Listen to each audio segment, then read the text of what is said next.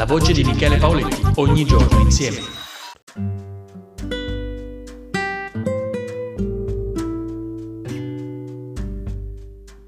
Festival Transfemminista a Monteurano, il correntismo culturale della politica monturanese. Si legge dai comunicati il primo festival transfemminista intersezionale delle Marche, che prevede workshop, conferenze e tavole rotonde per approfondire il tema a 360 gradi. Si terrà proprio a Monteurano il 30 e 31 luglio. Facciamo difficoltà a capire perché creare queste ghettizzazioni dei termini e degli eventi specifici volendo forzare proprio il pensiero culturale verso una direzione ben precisa che oramai è abbastanza nota.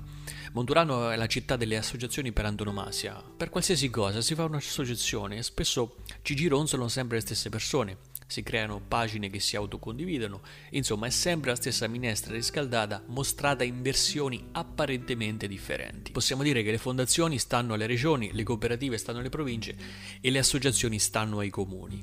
Spesso la trasparenza su questi enti è molto blanda e non è semplice trovare le informazioni aggiornate per esempio sugli associati che le compongono.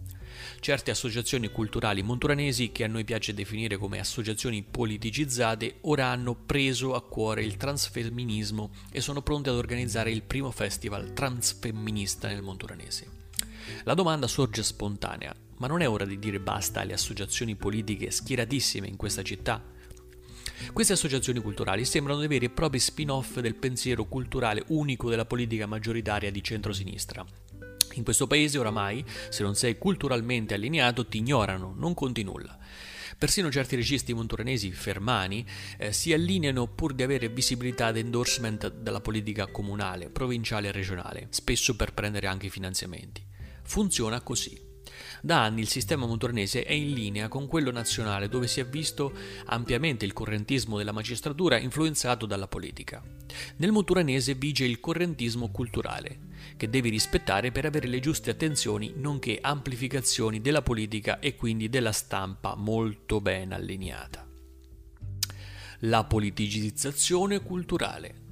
La politicizzazione culturale si è vista molte volte in questa città la targhetta sugli ascensori in memoria di Pasolini e la dedica della biblioteca comunale ad Ada Natali che sa di autoreferenziale. Questi sono semplicemente due esempi della storia monturanese, ma ce ne sono molti altri.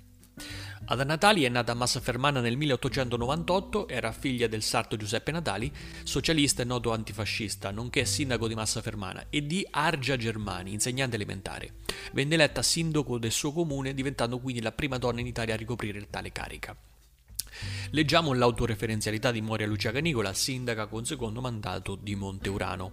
C'è sempre stato questo voler rimarcare il concerto sinistrosso del potere alle donne, parità di diritti, a cui si aggiungono oggi i termini LGBT, LGBT, liquidi, pansessuali, omotransfobia, trans, eccetera, eccetera, eccetera. Moltissime sigle che oramai non riusciamo neanche più a ricordare per quante ne sono. Non rappresentano in gran parte, non rappresentano nemmeno lessico italiano perché non sono ancora entrate nei vocabolari, ma sono delle, delle forzature di questa nuova lingua che si, che si, sta creando e che in parte si è creata formata anche da anglicismi e moltissime parole del contesto uh, moderno sociale. Parole che naturalmente Dante Alighieri non conosceva assolutissimamente. Allora la domanda è: non si riesce ad andare fuori da questi schemi populisti elettorali che sembrano degli spot mediatici? Insomma, tra horror festival, festival transfemminista e chiusura del cineteatro all'Erchino da oramai sei anni, la cultura di questo paese sembra molto ma molto annebbiata. Serve un'identità culturale diversa, un coinvolgimento su ambiti non ghettizzabili ma inclusivi, senza etichette, come quelli musicali e sportivi. La musica e lo sport si sa infatti che uniscono, soprattutto i più giovani, tendono a formare eh, dei gruppi e, e, per scambiarsi anche opinioni, eh, amicizie e questo è fondamentale nella crescita poi personale dell'individuo. Ecco, l'ambito musicale e l'ambito sportivo per quanto riguarda l'età, soprattutto più giovani, sono secondo me, secondo noi, fondamentali. Ad esempio, uno dei problemi che ha Monteurano, ma a molti altri paesi, è che non esiste un campo da calcetto decente ad uso pubblico, dove i ragazzini possano divertirsi, giocare, allenarsi E poiché manca questo, molti si annoiano anche no? in, questa, in, questa, città, magari iniziano a, fa- a, fare frequentazioni particolari, iniziano a fumare le prime sigarette e poi passare alle prime canne. Per anni e anni si è fatto un torneo, respirata la polvere del campetto di terra della San Lorenzo, non so se vi ricordate, ma non si è mai proposta una soluzione innovativa sul mondo dello sport.